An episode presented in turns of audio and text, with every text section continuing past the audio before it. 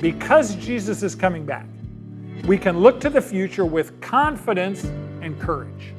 Our hope of life after death is grounded in the truth of God's Word.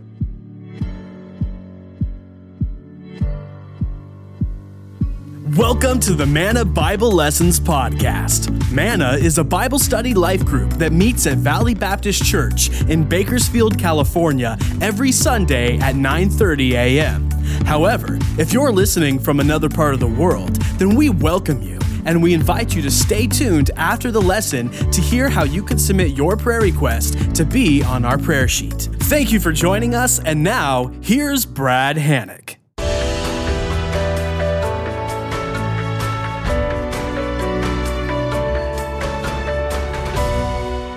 Fellow students, if you'd open your Bibles to 1 Thessalonians 4.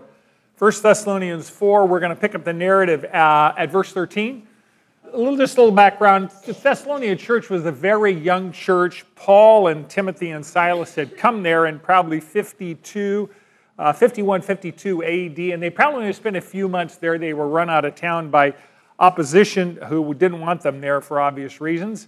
Uh, several months later, Paul had sent Timothy back to the church to kind of see how they were doing. It had been a it's a very pagan culture, a very sensual culture. They were a brand new church. There was a lot of temptation, and Paul wanted to know how they were doing, so he sent Timothy back about 300 miles north of, of Corinth, where this letter was written from, to check in on them and to strengthen and encourage their faith. And Timothy came back a few weeks later, a few months later, and said, They're doing well. They're standing firm in their faith. They're being persecuted, but they're not flaking out.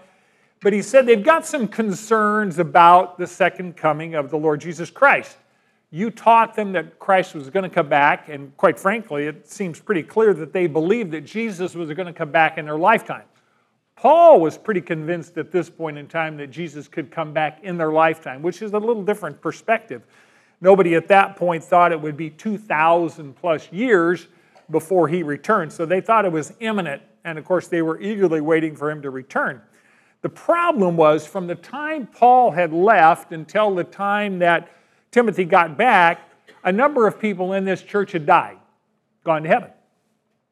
And the Thessalonian believers wanted to know what happens to you if you die before Christ comes back. Like, where do you go and what is your experience? Uh, did they miss out on the blessings of Christ's return because you died before Christ showed up? So Paul writes them in this section, verses 13 through the end of the chapter, 13 through 18, really, about the experience of Christians who died before Christ's return. And this is really more of a pastoral uh, discussion than an academic discussion about eschatology. Eschatology is the study of the last things or end times uh, etc. So it's really uh, meant to encourage them and to comfort them. But we're going to dive in, and I'm going to give you a little more, as you probably would expect, a little more detail uh, about eschatology and what the end times are. And the reason this is so applicable to us is every single one of us have loved ones who are in heaven. I was talking with a dear friend yesterday, and I said, you know, at this point in time, we know more people in glory than we know here. And as you get older, that really becomes your experience. You will know more people in glory than you will here. Now, you may not remember them all, but that's not because you don't know them, it's because your memory is sliding. It's not sliding, it's in free fall. Let's just own it, right? what it is. Verse 13, let's get back to serious stuff. But we do not want you to be uninformed, brethren, about those who are asleep, so that you will not grieve, as do those who have no hope. Here's the principle our hope of life after death is grounded in the truth of God's word. Our hope of life after death is grounded in the truth of God's word. And Paul says, Look, I don't want you to be uninformed. I don't want you to be misinformed. I don't want you to be ignorant. I don't want you not to know what happens when you die. If there's one thing in life you want to be accurately informed about is you want to know what happens to you when you die. There's no more important topic, literally, than your eternal destiny. Now, God is the God of truth, and He wants His people to be informed. God never operates on ignorance, and He doesn't want you to operate on ignorance either. And He, he uses the word those who have fallen asleep. The word asleep is a very common metaphor, it's a common biblical expression for those who have died. Now, people who die often look like they're asleep, and the Bible uses the word sleep often to describe death for the Christian. Because just like sleep is temporary, death for the Christian is temporary.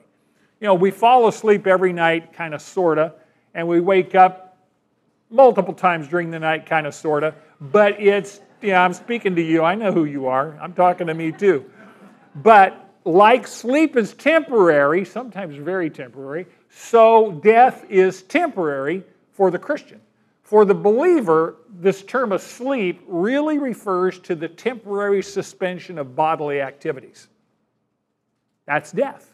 The temporary suspension of bodily activities until the rapture occurs and our bodies are resurrected. Jesus used the term asleep when he was talking about Jairus' daughter. Remember, Jairus was the temple official, and his daughter had died, 12 years old, and he said, She's not dead, she's sleeping. And everybody laughed at him. Of course, then he raised her from the dead, right? Stephen was stoned to death. The text says at the very end of Acts 7, it says that he fell asleep. So it's used to describe a temporary state. And when Jesus' good friend Lazarus died, Jesus described him to his disciples. He says, He's fallen asleep, but I'm going to go and awaken him. Well, the disciple says, Lord, if he's fallen asleep, he'll wake up on his own. He doesn't need you to wake him up. They didn't know that he had died. Jesus knew that he had died, and Jesus, of course, woke him up, uh, resurrected him from the dead. But he used the term fallen asleep as a metaphor for death. Now, when you die, your soul is separated from your body. Your body's buried in the ground, and your soul instantly goes into the conscious presence of our Lord Jesus Christ. For the Christian, dying is falling asleep here on earth and instantly waking up in heaven. Death is the portal, the doorway from this earthly life to eternal life in heaven. I never forget talking to my father. He died of lung cancer at 71. When you smoke for 55 years, that, you, that can happen to you, right? And I asked him, How do you feel about dying? He said, Oh, death is the portal. It's, it's, he used that word, the doorway. I'm done with this life and I'm in the next life in a moment of time, in an instant of time. So, whenever the Bible uses the term asleep in reference to death, it always describes the body. The body is asleep, the body is dead in our terminology. There is no purgatory in a biblical uh, sense, there is no spiritual coma. The soul never sleeps. There is some that teach soul sleep, but that's nowhere taught in Scripture. 2 Corinthians 5 8 says, To be absent from the body is to be what? At home with the Lord instantly, right? Philippians 1 23 says, Paul was speaking, and he says, I want to have the desire to depart and be with Christ. And the very last words Stephen said in Luke 9 or Acts 9 59 was, Lord Jesus, receive my spirit. Instant translation from life in this plane to life in eternity, right? There's no cemetery for the soul. Your soul is either connected to your body or it's in God's presence, but your soul is never asleep, right? The soul is always conscious. Now, this word asleep in Greek is the word koima or koimeterium, where we get the word cemetery, which literally means sleeping place. Cemetery means sleeping place or dormitory.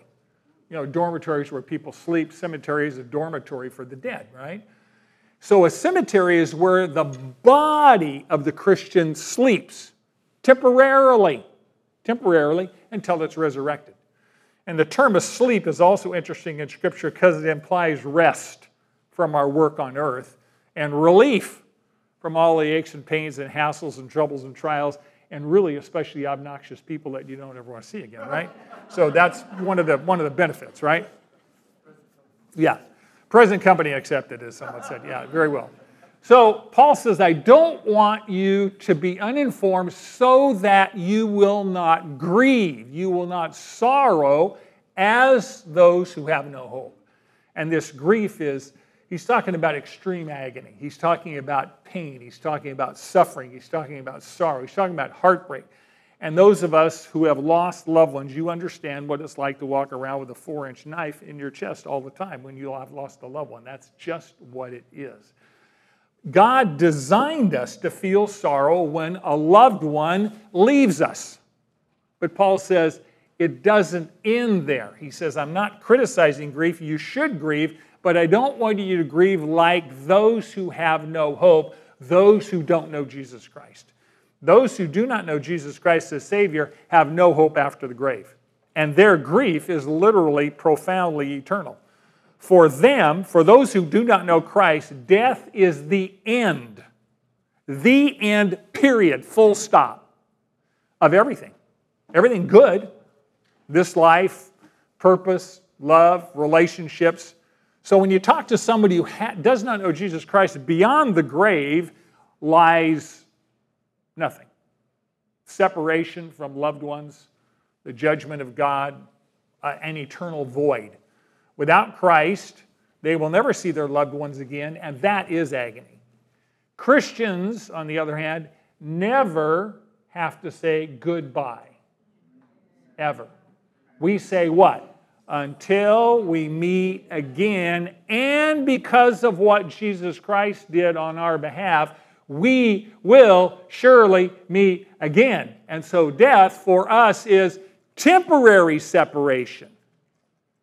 We say, I lost a loved one. You didn't lose a loved one. You know where they are. Matter of fact, they're safer there than here by far. But we lost contact, and that's what breaks our heart. We just don't have connection in the same way. Verse 14. For if we believe that Jesus died and rose again, even so, God will bring with him those who have fallen asleep in Jesus. Here's the principle because Jesus died and rose again, those who believe in him will enter his presence the instant they die. Because Jesus died and rose again, those who believe in him will enter his presence the instant we die. Now, if we believe is not a question, it does not imply uncertainty or ignorance. Here in the Greek, it's a first class condition. If means since. Since we believe that Jesus died and rose again. So, the foundation of our hope in our future reunion with loved ones in heaven is the historical fact of Christ's death and resurrection on our behalf. See, Christianity is not speculation, it's not metaphysics, it's not mythology, it's not human opinion. It is history in space and time. Here on earth, involving God physically coming to earth as a human being in human form. So our faith is documented in verifiable human history, space and time. Jesus' death on the cross on our behalf is what lays the foundation for our hope of heaven. Because he did what? He paid the penalty for our sins by dying on the cross in our place. So we don't have to pay for our own sins. He paid for them with it. So on the cross, he literally made the great exchange. He took our sin on him and he gave us his righteousness. So the Father's wrath, which is just against sin, fell on him, and he gave us his righteousness. So Christ looks at us with the righteousness of Christ. He says, You are perfect. You are utterly perfect, utterly forgiven, utterly pure, because the blood of Christ has carried away your sins and he gave you his righteousness. And that means he now declares us just, means not guilty.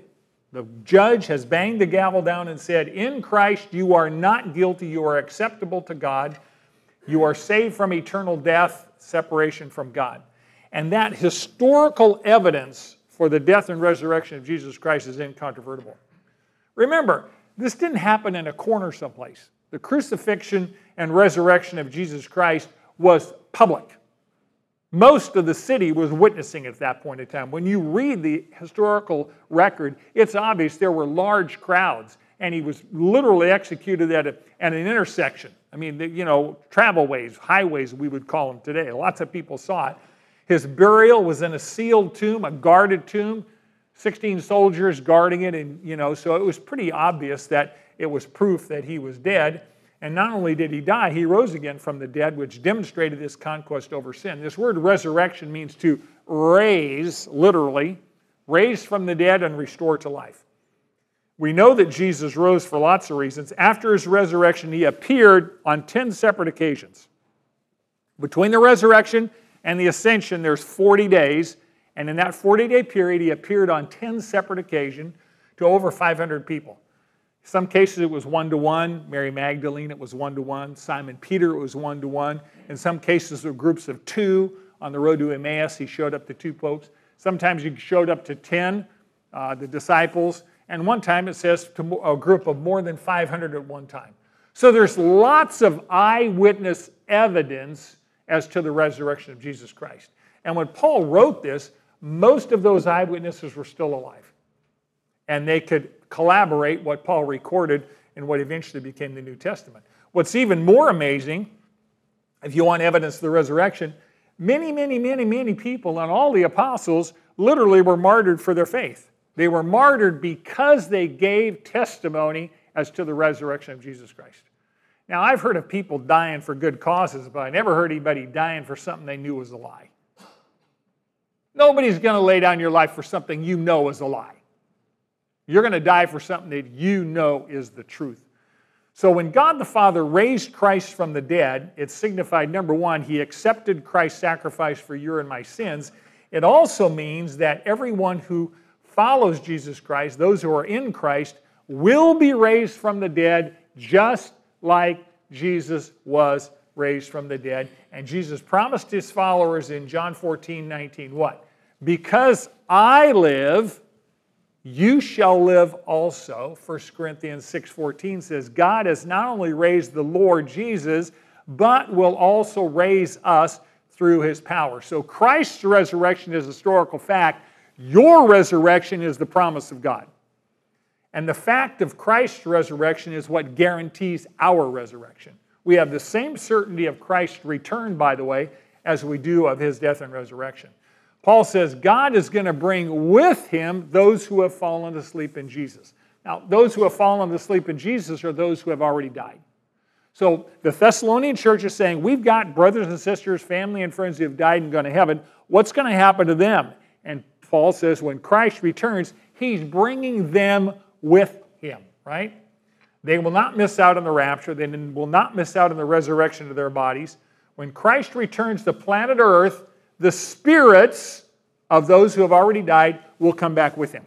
Because that's where your spirit goes when you die, right? Straight to the Lord. So when Christ returns, he's bringing your spirit back to do what? Well, among other things, to meet your body, which happens to be in the ground. So the participants in this rapture are those who are, one, alive and remain. Some of us will be alive when Christ comes back. And also those that are already fallen asleep, those have already died. Jesus promised this Firstly, in John 14. John 14, 1, Jesus said, Let not your heart be troubled or anxious. Believe in God, believe also in me. In my Father's house are many dwelling places. Your KJV probably says many mansions. If it were not so, I would have told you, for I go to prepare a place for you. And if I go and prepare a place for you, I will come again and receive you to myself, that where I am, there you may be also. So, the context, it's the night before Jesus died. He's told his disciples, I'm leaving. I'm going away, and you can't follow me now, but you will follow me later. And they're anxious about being left alone, clearly. And so Jesus comforts them by explaining his plan. And he says, I'm going, but I'm telling you where I'm going, number one. Where I'm going is my Father's house, which is heaven. Number two, he says, I'm telling you why I'm going. I'm going to prepare a dwelling place for you. So I'm going to prepare a place for you to live. And I'm telling you that I'm coming back to earth later and I'm going to come get you. And I'm going to get you and take you to heaven with me so that we can live together forever in heaven. So the separation when I leave is temporary. The reunion, the life together, is eternal. It lasts forever in heaven, it's permanent. So heaven is a place of conscious existence where God's people will live together with Him forever, right? Jesus is leaving them in John 14 for the express purpose of preparing a place for them and coming back and getting them and bringing them to heaven to live with Him forever. Does that make sense so far? Say yes. You got the picture. Good. Now, what He doesn't tell them is when this is going to happen. Verse 15. For this we say to you by the word of the Lord, that we who are alive and remain until the coming of the Lord will not precede those who have fallen asleep. Now, Paul's simply saying, when Jesus was here on planet Earth, he didn't give the details of the rapture, the sequence of who would be resurrected first, etc., etc. But I'm going to give you the word of the Lord, which means the Holy Spirit revealed to Paul by his divine authority this passage of Scripture. And Paul says, This is the word of the Lord about this particular part of what's going to happen in the future. So at this point in time, it seems really clear that Paul fully expected Christ to return in his lifetime. So he now is going to explain the sequence of events. The Thessalonians were concerned that their loved ones that had already died were going to miss out on the reunion between Jesus and his people. And Paul assures them that believers that are still alive will not have any advantage over those who have already died. Your family and friends that have already died are not lesser saints. They're not going to miss out on anything. As a matter of fact, those who have already died are going to be raised from the dead first. Some wag has commented that's because they have six feet further to travel. Of course, I think that's shallow thinking. The, the, that's sorry, isn't it? Isn't that just sorry? Ah. So what happens when you age? Your jokes are just so bad so bad. Anyway, so the part of the reason, let me just sidebar part of the reason we can look at this and smile is because Jesus Christ made death conquerable. It is not the end. And we have to remember that when we look at this. I'm just that's just a sidebar. The plan of the rapture, the plan, the sequence of this series of events that's going to happen is outlined in verse 16 and 17. And John Stott has given us a four word outline, and I'm going to follow it the return, the resurrection, the rapture, and the reunion. Verse 16. The resurrection, or the return and the resurrection, verse 16. For the Lord himself will descend from heaven with a shout, with the voice of the archangel, and with the trumpet of God, and the dead in Christ will rise first. Here's the principle. When Jesus returns from heaven, he will physically resurrect the bodies of his followers who have died. Let me restate that again. When Jesus returns from heaven, he will physically resurrect the bodies of his followers who have died. So there are seven stages in this resurrection, this rapture event. First of all, it says the Lord will descend from heaven. Jesus, the bridegroom, is coming back for his church, which is his bride.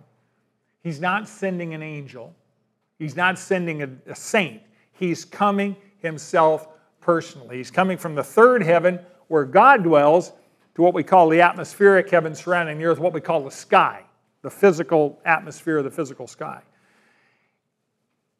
We know that Jesus is now in heaven because Hebrews 1 3 says, when Jesus had made purification for sins, he's talking about his death on the cross, his resurrection from the dead, he ascended to heaven and did what? Sat down at the right hand of the majesty on high. So we know where he is. Christ is in heaven at the right hand of the Father.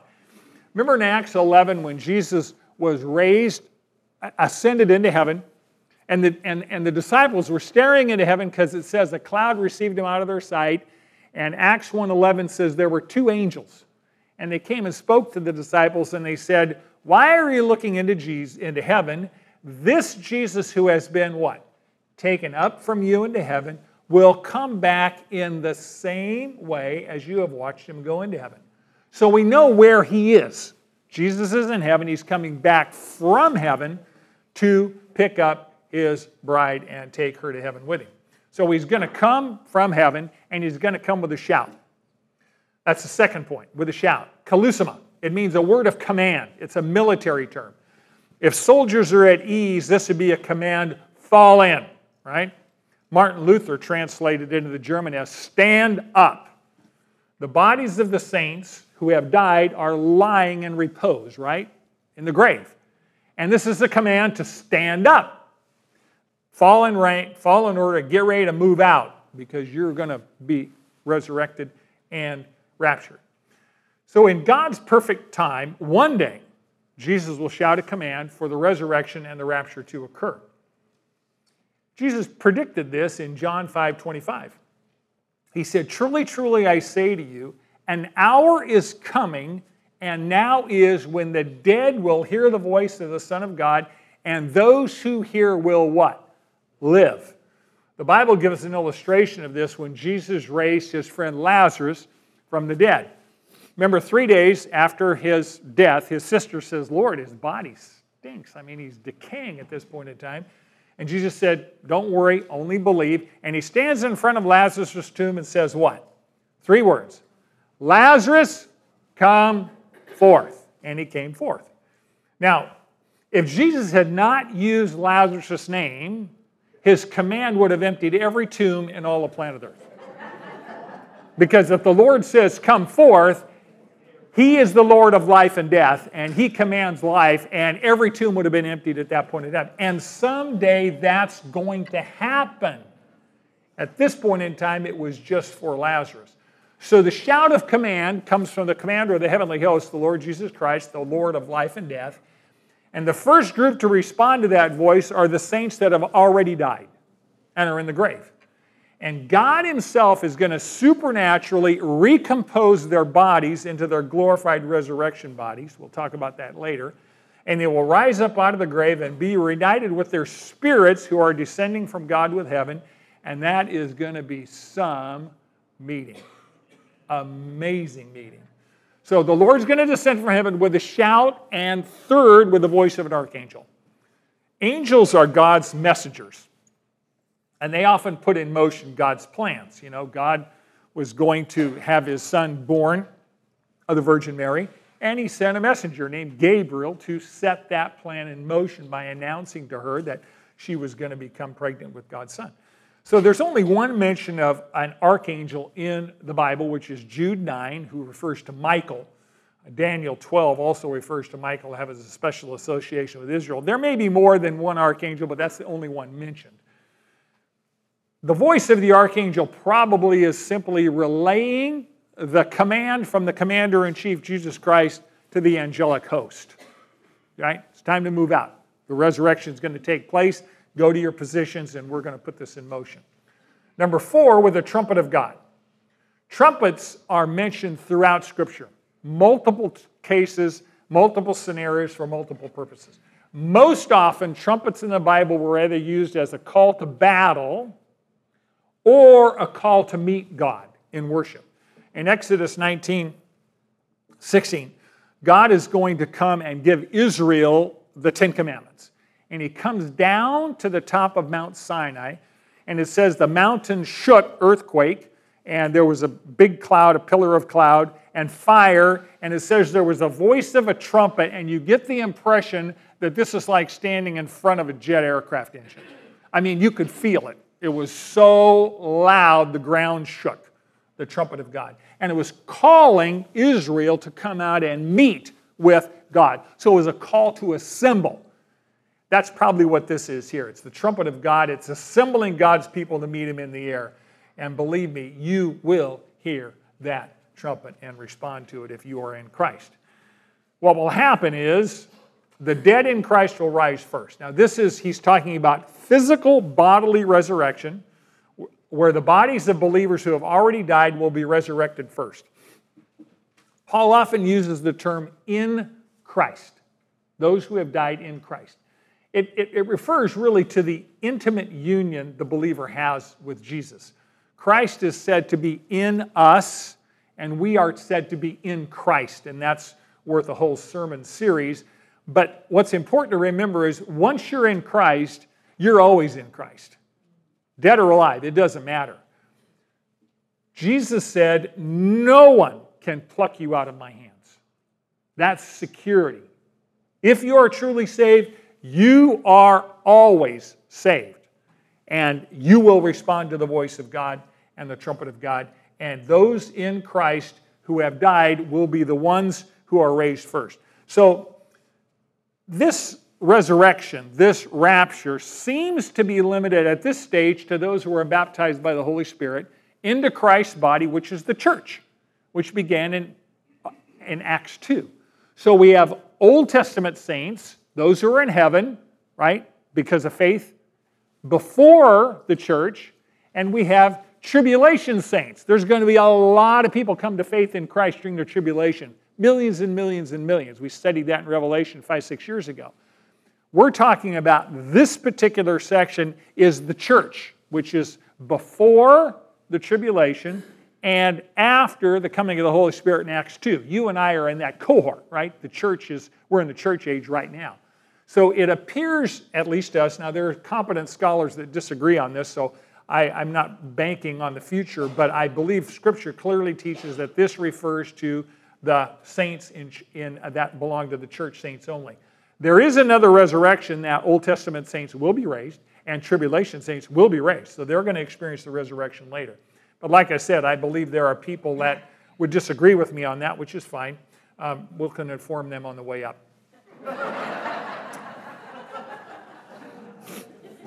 Some of you are very competent, you can do that, right? Verse 17. Then we who are alive and remain will be caught up together with them in the clouds to meet the Lord in the air, and so we shall always be with the Lord.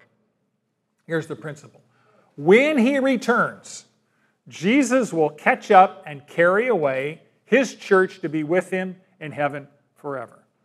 When Jesus returns, he will catch up and carry away his church to be with him in heaven forever. So that's point number six.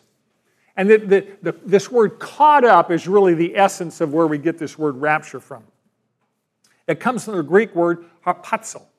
Uh, the Latin word is rapio, R A P I O, with, and they both mean the same thing. It means to be caught up, to be snatched up, to be taken up, to be seized by force, to be carried away. It's a real violent word. It's a, it's a forceful word. This is not a, well, we're going to go quietly. You know, no, God comes back and he grabs you and snatches you and catches you up, right?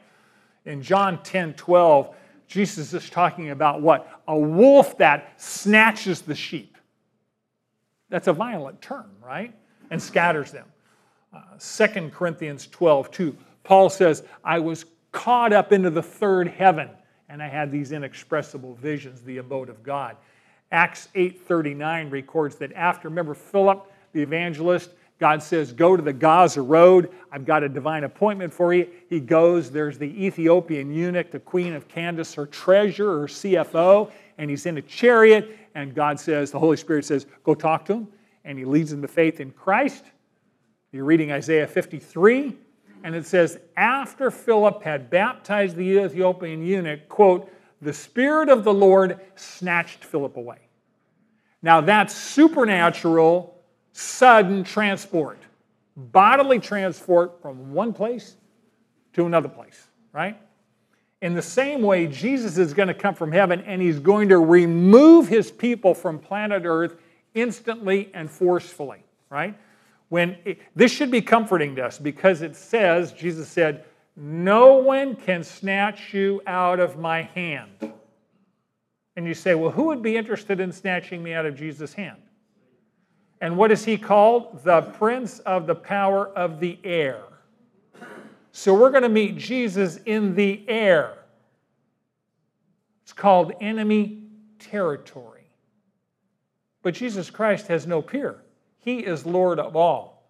You will be snatched from planet Earth if you are living, and you will be snatched from the grave if you're dead, and no one will pluck you from Jesus Christ's hand. And we will then meet together with them in the clouds. Now, this is the great reunion with Christ and his people. Family, friends, loved ones have already died, and those who are still living, we're all going to meet together with Jesus in the air. By the way, this is also a rescue operation. The saints who are living on planet Earth that's you and me, are dealing with sin and suffering and decay and death and the coming wrath of God on planet Earth during the tribulation, right? So Jesus Christ is going to rescue the living saints out of that scenario. If you've already died, your spirit is coming down from heaven with Jesus, and will meet your glorified body coming out of the earth. And you're really going to like this body. Really, we're going to talk about that. If you are still alive, you will be instantly changed into your glorified body, and you will rise to meet Jesus and your loved ones, with your loved ones who have previously died. You'll go up together. We'll meet the Lord in the clouds.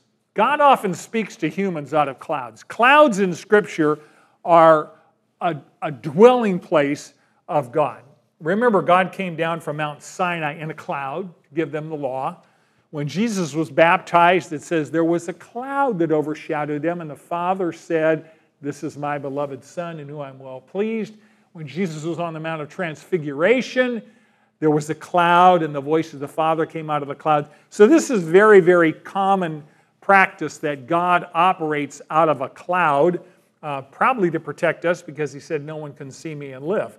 So, we're going to meet that uh, in the air at that point in time. Point number seven, the last stage of the, of the rapture, the resurrection, is to meet the Lord in the air, and so we shall always be with the Lord. So, the last stage of this event is that both resurrected dead believers and translated living believers will meet Jesus in the air above the earth.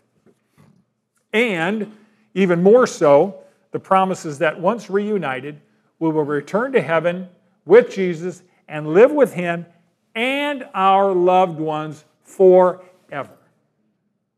No more goodbyes, no more until we meet again, no more sin, suffering, sickness, sorrow, Satan, sin, temptation, gone. Gone. However, we have a rather large problem that has to be solved. Both those who have already died before Christ returns and those who are still alive in Christ's return, when he does return, will have to be changed before they can be instantly transported to meet Jesus in the air. The problem is stated in 1 Corinthians 15 50. Now, this I say that flesh and blood cannot inherit the kingdom of God, nor does the perishable inherit the imperishable. Your body currently would not handle supernatural sudden transport to heaven, like it wouldn't survive. So we have to do something about that. Our flesh and blood bodies right now were created and designed to live on earth in earth's atmosphere. They cannot survive heaven, they cannot survive the divine encounter with the glorified Christ. See, when Adam and Eve sinned in the Garden of Eden, in a spiritual sense, they died all at once, instantly. Their relationship with God was broken through their disobedience. But also at that moment, they began to die physically. That's when the body began to decay the cells don't reproduce like they used to. We have all sorts of interesting processes that lead to physical morbidity, which means you're falling apart, and ultimately mortality, which means we die. That came as a result of sin. So, physical death is the separation of the body from the spirit. Spiritual death is the separation of the spirit from God. When Adam and Eve sinned, both of those became operative. Spiritually, we became separated from God instantly. That's when Adam and Eve said, Oh, we don't have any clothes on, and we feel guilty. And the Lord says something interesting. He finds them and he says, Who told you you were naked? Like, you didn't know there was clothes. You didn't know you were shamed to the point where you needed clothes. That's what sin did to us at that point. So it separated us from God and began the process of us physically dying. And God had warned them about that earlier in Genesis 2:17. He told Adam, "From the tree of knowledge of good and evil you shall not eat, for in the day you eat of it you will what? Surely die." Right? Genesis 3:19, "For you are dust, and to dust you shall return." This is why we die.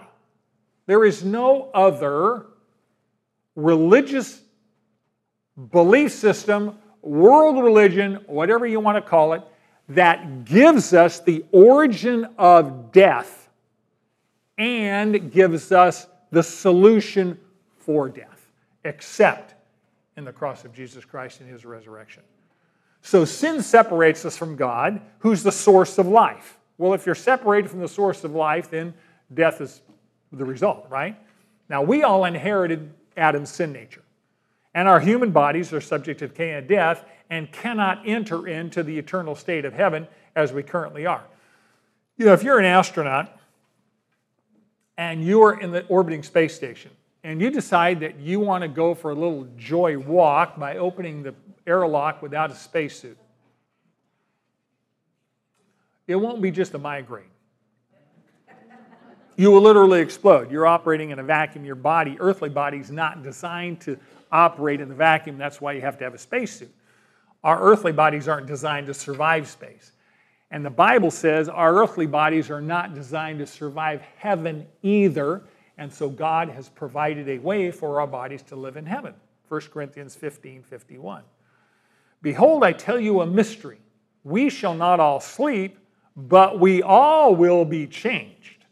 In a moment, in the twinkling of an eye, at the last trumpet, for the trumpet will sound, and the dead will be raised imperishable, and we will be changed. That is probably one of the greatest understatements in Scripture. We have no idea the profound change that will occur. Both those have already died, and those who are still alive on earth are going to receive bodies that are specifically designed to live in heaven. Now, the contrast between our earthly body and our heavenly body is, be, is described in 1 Corinthians 15 42. And I want you to compare the contrast because they are really dramatic. Paul says, It is sown a perishable body. He's talking about your current body. He's talking about our earthly bodies and our heavenly bodies. Your earthly body is sown a perishable body, it is raised an imperishable body. It is sown in dishonor, it is raised in glory. It is sown in weakness, it is raised in power. It is sown a natural body, it is raised a spiritual body. The first man is from the earth, earthly, the second man is from heavenly. For this perishable must put on the imperishable, and the mortal must put on immortality.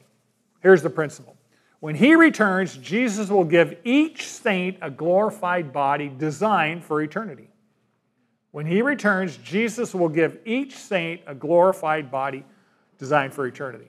So our old present body here is perishable, dishonorable, weak, natural, earthly, mortal. I resemble that. Our new future body will be imperishable, glorified, powerful, spiritual, heavenly, and immortal. Now, I know you, we throw that word extreme makeover around. You ain't seen nothing yet. This ain't cosmetic. This is change from the inside out, right?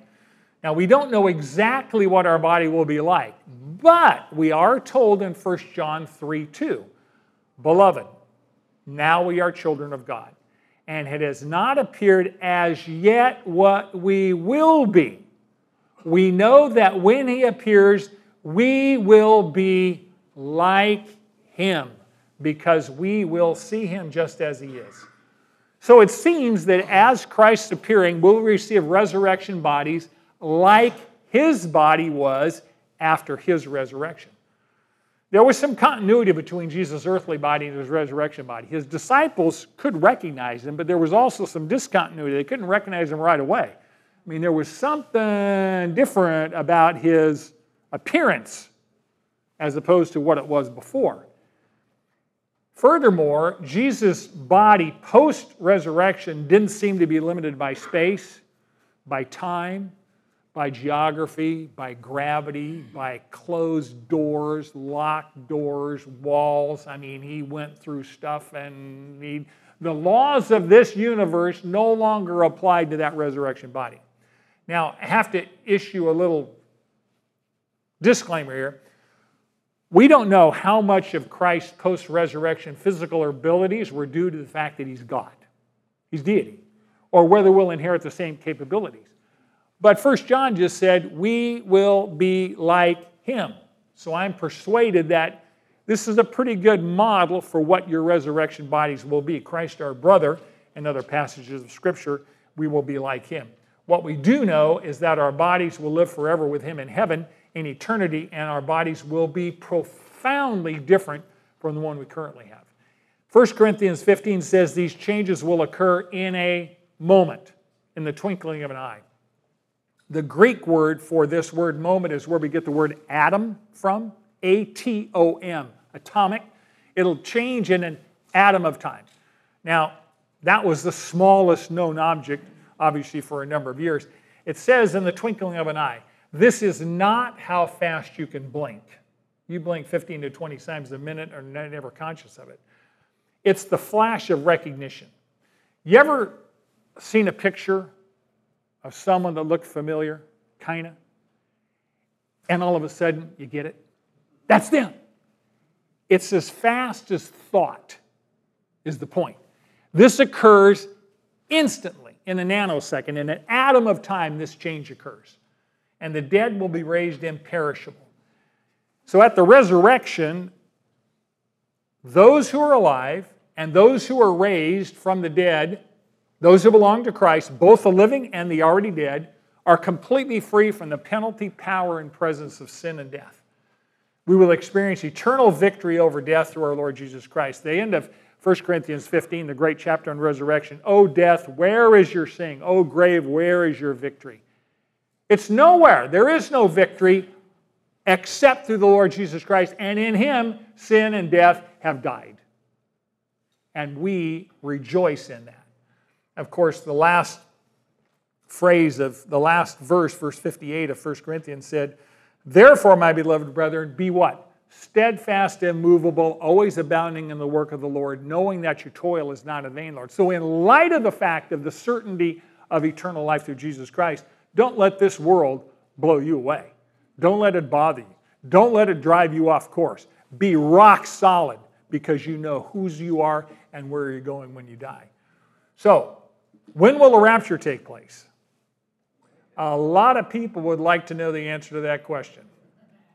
There are many competent scholars, by the way, with very different points of view on that topic. One of the things that will occur is when you study eschatology, which is the study of last things or the study of end times, humility is very, very helpful. Someone once said, um, it's kind of difficult to make predictions, especially about the future. So, you kind of got that. So, what the Bible teaches clearly, somebody already said it, is that Christ can return for his own at any moment. This is the doctrine of imminence, which means that there is nothing on God's prophetic calendar that has to occur before Christ can return. It doesn't mean he's going to return soon from a human timeline. See, most of us think soon is before lunch, right? He says there's nothing that has to occur on God's prophetic calendar, which means he can return anytime, and we should be living in light of that. It is so interesting that in the very last chapter of the Bible, chapter 22 of Revelation, Jesus the Lord of heaven and the earth, promises that he is coming quickly. In verse 7, it says, And behold, I am coming quickly. Blessed is he who heeds the words of the prophecy of this book. Verse 12, Behold, I am coming quickly, and my reward is with me to render to every man according to what he has done. Verse 20, He who testifies to these things says, Yes, I am coming quickly, even so come Lord Jesus. You get the message? If the Lord Jesus Christ repeats something three times and it's the very last things he says, I would submit to you that we should be living in light of that. So, regardless of what your particular viewpoint on the end times is, whether you're pre trib, mid trib, post trib, whatever label you want to put on it, we should be living in light of the reality that can, Jesus can return at any moment and we must be ready to meet him at all times. So, what's the point of Paul writing this rapture notion to the Philippians, to the Thessalonians rather? Why did he write about the resurrection of the dead and the rapture of the church? He writes them about the truths of the resurrection and the rapture in order to comfort them. Verse 18 gives us the rationale. Therefore, comfort one another with these words. Now, comfort, here's the principle. Because Jesus is coming back, we can look to the future with confidence and courage. Because Jesus is coming back, We can look to the future with confidence and courage. I say that because sometimes circumstances are just hard, they're difficult, they're a struggle. And you look at the planet and it seems to be literally fragmenting. All true. Circumstances are hard. The planet is fragmenting. Human nature is sinful, and you see it on the news 24 7, right? The answer is in light of the fact that Jesus is coming back, you can look at those future with confidence and courage regardless. Comfort, by the way, does not mean you poor thing. Comfort does not mean sympathy. The word fort means fortis, and that means strength. And the word comfort, come, C O M, means together. So comfort means together with strength. Together with strength. He says, comfort one another. When life is hard, what? remind one another of this truth. Jesus Christ is coming back and he's taking us to heaven to live with him forever. So, therefore, what? You can endure this present life. We can, he gives us the strength and the power because we know the future. Jesus has made a home for us in heaven, and he's coming back to bring us with him to live forever. That's comforting. It's terribly comforting to know that we'll see our loved ones again. Amen? It's temporary. Is it difficult? Oh, yes. It's some days it's heartbreakingly difficult. But we know the end of the story. So you don't need to stress over like the future's uncertain. The future is very certain. We know the end. God has told us what it is. Death is not final. The grave is not the victor. Jesus Christ has conquered sin and death and hell and given us eternal life, and He's coming back. You'll notice that almost every single one of the points I gave you, at least four out of the five, says, because He's returning.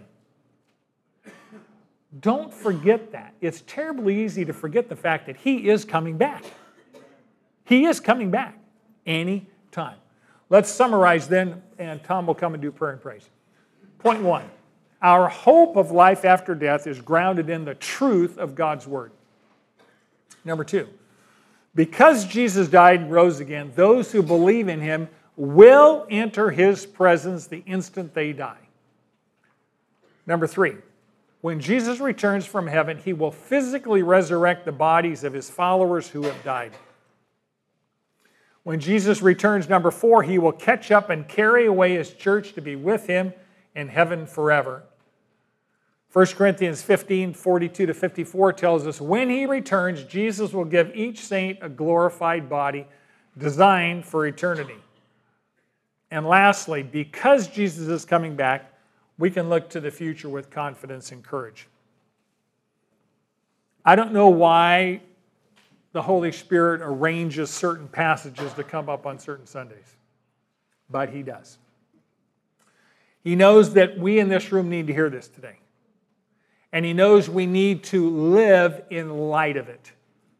If you haven't had your heart broken by the death of a loved one, you will. Maybe you're the one who'll go be with Jesus instantly and they'll be left with a broken heart. They need to know the future. They need to know where you are. They need to know where you're going so they can be comforted when you depart. Because the reality is, we're probably leaving here before many of our loved ones. Amen? Amen. All right. Tell them. Tell them. Pray. Tell them where you're going and why you're going. Love y'all.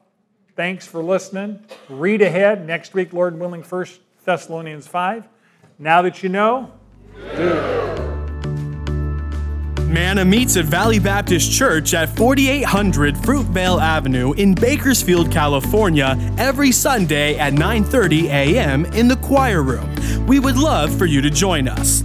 Here at Manna, we believe in doing life together. So if you're in need of prayer, submit your request to Manna Bible Podcast at gmail.com, and our class will be happy to pray for you. Thank you for joining us today, and now that you know, do.